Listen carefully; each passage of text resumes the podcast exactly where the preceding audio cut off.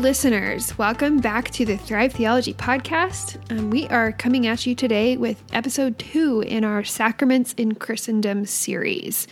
Today, we are going to talk to you about communion slash the Eucharist, as well as confession slash penance. Um, these are some really interesting, very complicated topics in the sacrament umbrella, and we are going to hopefully break it down in a way that you can understand and explain to somebody else later. As always, you can check out our website, thrivetheology.com. Um, you can check us out on Instagram as well. Um, you can find all of our contact information there. We would love to chat with you if you have any questions or just want to have a conversation. And now let's get on with today's episode. All right, so we're going to get started with talking about communion or the Eucharist. Protestants refer to this as communion or the Lord's Supper, and Roman Catholics refer to it as the Eucharist. Communion or the Eucharist is simply the act of eating the bread and wine together with other believers and it being consumed. The bread is called the host in Roman Catholic tradition, and the word Eucharist that they use means thanksgiving. We're going to start with the biblical basis for this. There's a foreshadowing of communion in John chapter 6, verses 30 through 59, and we're going to show, and I'm just going to read verse um, 48 through 51 for you here. He says, Jesus says, I am the bread of life. Your ancestors ate the manna in the wilderness, yet they died. But here is the bread that comes down from heaven, which anyone may eat and not die. I am the living bread that came down from heaven. Whoever eats this bread will live forever. This bread is my flesh, which I will give for the life of the world. Now, here, Jesus is teaching to the large crowds that are following him. Um, and they're following him mostly because he does a lot of big signs and exciting things. And when he preaches, it's really interesting. Um, but they challenge Jesus to show them a sign, like all of the other prophets did, um, especially a sign like the manna in the desert. And Jesus says, actually, the manna points to me and to my work. Um, and he says that the, you your ancestors ate bread that manna that came down from heaven in the wilderness, but the bread that comes down from heaven, which anyone might eat and not die, that's me. Now, here's here's an interesting thing. Later in this passage, the a lot of the crowd is going to leave. Um, and the reason they do this is because they think that Jesus is talking about cannibalism. And you're like, wait, cannibalism in the Bible? Well, here it is. In verses 53 through 58, Jesus says, Jesus said to them, Very truly I tell you, unless you eat the flesh of the Son of Man and drink his blood, you have no life in you. Whoever eats my flesh and drinks my blood has eternal life, and I will raise them up at the last day. For my flesh is real food, and my blood is real drink. Whoever eats my flesh and drinks my blood remains in me, and I in them. Just as the living Father sent me, and I live because of the Father, so the one who feeds on me will live because of me. This is the bread that came down from heaven. Your ancestors ate manna and died, but whoever feeds on this bread will live forever. Yeah, sounds a little bit like cannibalism. So the crowd actually took it to mean cannibalism and they were disgusted because obviously this is not only incredibly against Jewish law, but super offensive just for normal humans. Um, and this is when Jesus lost a lot of his followers. Now, when Jesus mentions this to the twelve, he says, You do not want to leave me too, do you? Jesus asked the twelve. Simon Peter answered him, Lord, to whom shall we go? You have the words of eternal life. We have come to believe and know that you are the Holy One of God. And so it's worth it to point out here that the t- disciples decided to give Jesus the benefit of the doubt. They had seen enough and heard enough and been with him long enough that they knew that he wasn't just trying to shock the people, that he actually meant something behind these words. And they were willing to stick around and trust him that he would make it plain um, and that he wasn't actually going against um, the Jewish law, which is fascinating. Of course, we also have the institution of the Last Supper found in Matthew chapter 26, verses 17 through 30. And I'm just going to read a few of those verses um, for you. I'm going to read verses 26 to 29. It says, While they were eating, Jesus took the bread, and when he had given thanks, he broke it and gave it to his disciples, saying, Take and eat. This is my body. Then he took a cup, and when he had given thanks, he gave it to them, saying, Drink from it, all of you. This is my blood of the covenant, which is poured out for many for the, for the forgiveness of sins. I tell you, I will not drink from this fruit of the vine from now on until that day when I drink it new with you in my Father's kingdom. So, as was common for the Passover meal, um, you had the highest ranking person leading the meal. And in this situation, it was Jesus because he was the rabbi and the rest of the 12 were his followers. And instead of simply handing out the food like the host of the Passover would normally have done, Jesus he takes his time and he actually introduces a new covenant and speaks to them as he is passing the food. And of course, he highlights the the bread and the wine. There was many other elements to the Passover meal as well, but these are the ones that Jesus highlights. Jesus here claims that the bread and the wine are his body and blood. And as we're going to be discussing in a minute here, the Roman Catholic Church interprets this passage a little bit differently than other Christian traditions do as to whether the bread and wine are merely representative of Christ's body and blood or if they are or if they have more meaning than that. We're going to start here with the Roman Catholic perspective, and we're going to introduce a new word, maybe new word to you, transubstantiation. This is a word that means when the elements are blessed, the elements being the bread and the wine, um, they retain the appearance, nutritional value, and physical form of regular bread and wine, but they are now the essence of Christ's literal body and blood. So they become Christ's body and blood, literally. But they still have all of the physical Qualities. forms- qualities, yes, Yeah. of bread and wine. So the Eucharist is the true bread from heaven. Mm, The verses we just read before, where Jesus is saying about the bread from heaven, in the Protestant tradition, it would be Jesus claiming to be um, the true bread from heaven. But in Roman Catholicism, not only is that, but the Eucharist itself is also the true bread from heaven Because it's Jesus. because it's Jesus in a physical slash non physical form. Oh, it is confusing. We understand this.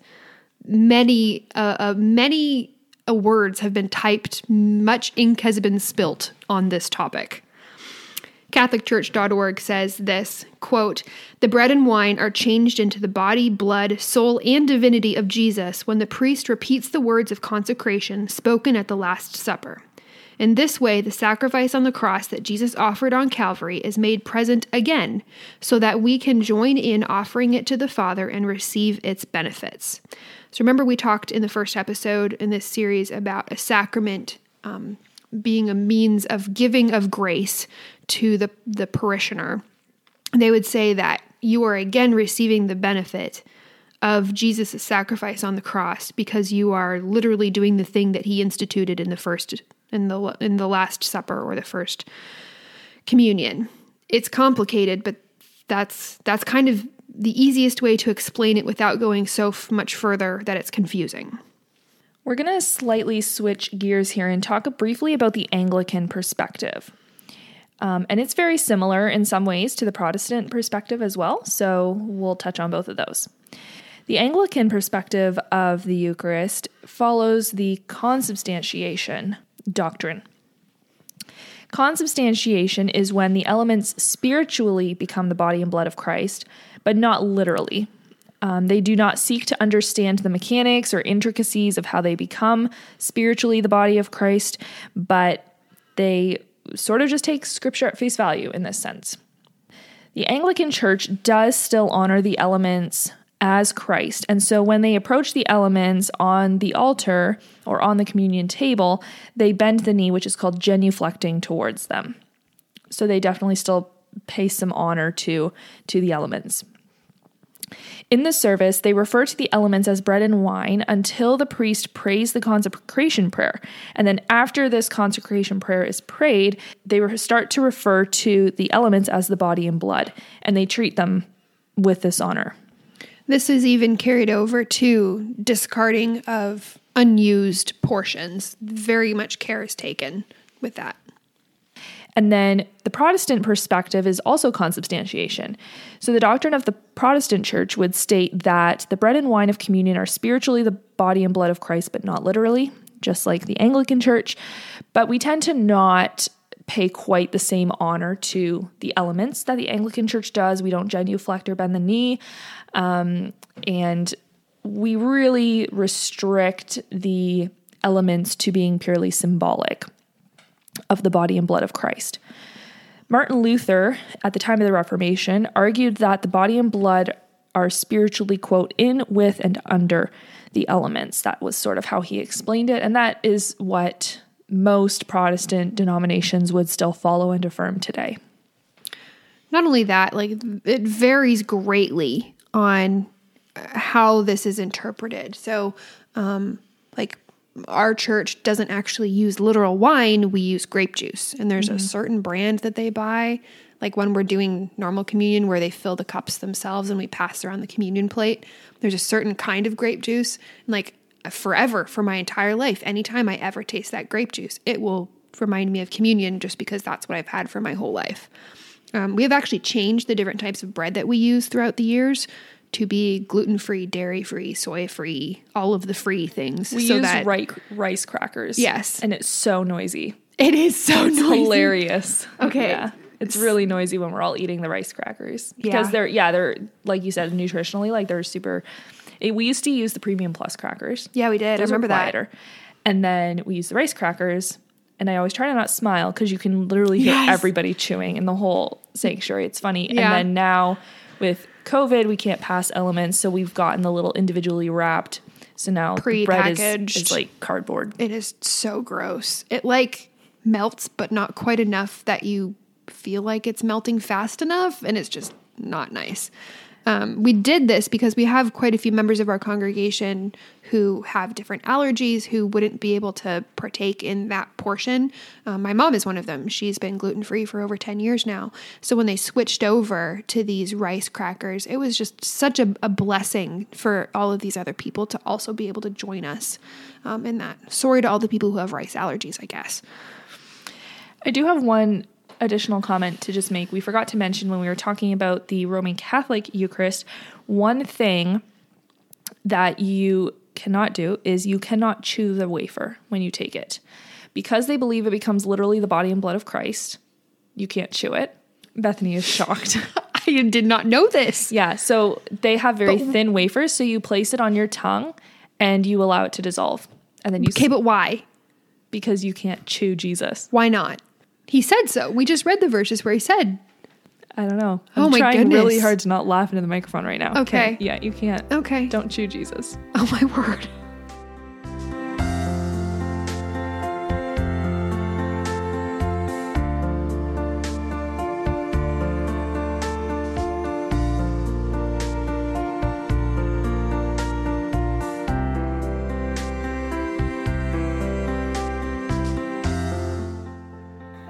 Our next sacrament is confession slash penance. So, this is when a person confesses their sins to another person, usually someone in religious authority over them. And then, depending on the tradition that, that, that this is, forgiveness is either affirmed or dispensed um, to the confessor. The biblical basis for this is James chapter 5 verse 16, which says, "Therefore confess your sins to one another and pray for one another that you may be healed. The prayer of a righteous person has great power as it is working." And we're going to talk about the rest of this passage um, when we talk about anointing the sick later on, but basically this is where it's from. The Roman Catholic perspective on confession, there's a whole process, and it starts with self examination. You have to be truly sorry for your sins and you have to be resolved to not commit them again.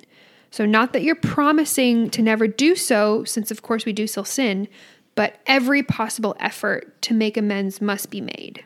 Then you enter the confessional, which is a box with a slidey thing. That's all I know. yeah, it's like a little, it's almost like a little closet and the priest is on one side and there's like a, a wall with like a little thing. screen between you. Yeah. So it allows for some like anonymity, but not necessarily complete anonymity. And then it's just you and the priest alone. And there might be a lineup of people outside waiting to get in as well. And you sit down and the priest hears your here's your confession. And so you have to make the sign of the cross. And then you have to say when your last good confession was, like how many days ago. It's been so many days since I confessed or something. Um, the priest may read a passage of scripture for you. You have to start with saying all of the mortal sins committed since the last confession that you that, that you can remember, concluding with, "I am sorry for these and all the sins of my past life." And if you don't know what a mortal sin versus a venial sin is, you can go check out our episode on Catholicism. We explain that in detail. Don't you have to confess venial sins? The one article I read said that they don't really bother with the venial sins because how on earth would you ever remember all the venial sins you did? You'd be in the confessional a very long time. Right. So they focus more on the mortal sins, like the more serious sins. How often are you committing those? Well, it's not just like murder. um, actually, Okay. something that's really interesting is that uh, legally priests are not they are protected. So Yes, if, if you are murder somebody and nobody knows, and you go and confess that sin to a priest, that priest does not have, and then the police come and interrogate the priest. That priest does not have to say anything. Do you know how many TV shows that has been this, the plot line in? Yeah, Yes. So this would be um, doctor patient confidentiality, except it's confessor confessee confidentiality. yeah, and it's only like I think you have to be like an ordained priest or minister in order to be protected by that. But yeah, Cool. Um, so after you confess your sins, the priest will assign some penance. So this is not just like, you know, standing on your head for 10 hours or anything like that. um, it's rather something, it's usually something more like, you know, praying the rosary or that kind of thing. And the goal of this is to decrease the temporal punishment of the sins that you've confessed. You may also be invited to repeat an act of contrition, which would be something like, quote, I am heartily sorry for having offended you, and I detest all my sins, because I dread the loss of heaven and the pains of hell. But most of all, because I have offended you, my God, who are all good and deserving of all my love. I firmly resolve, with the help of your grace, to confess my sins, to do penance, and to amend my life. Amen. And the priest will conclude by speaking the words of absolution, which is assurance of forgiveness of the church through the priest. Now I have a question here. Is the priest the one actually dispensing the forgiveness? Like, does the priest have the power to forgive or not to forgive?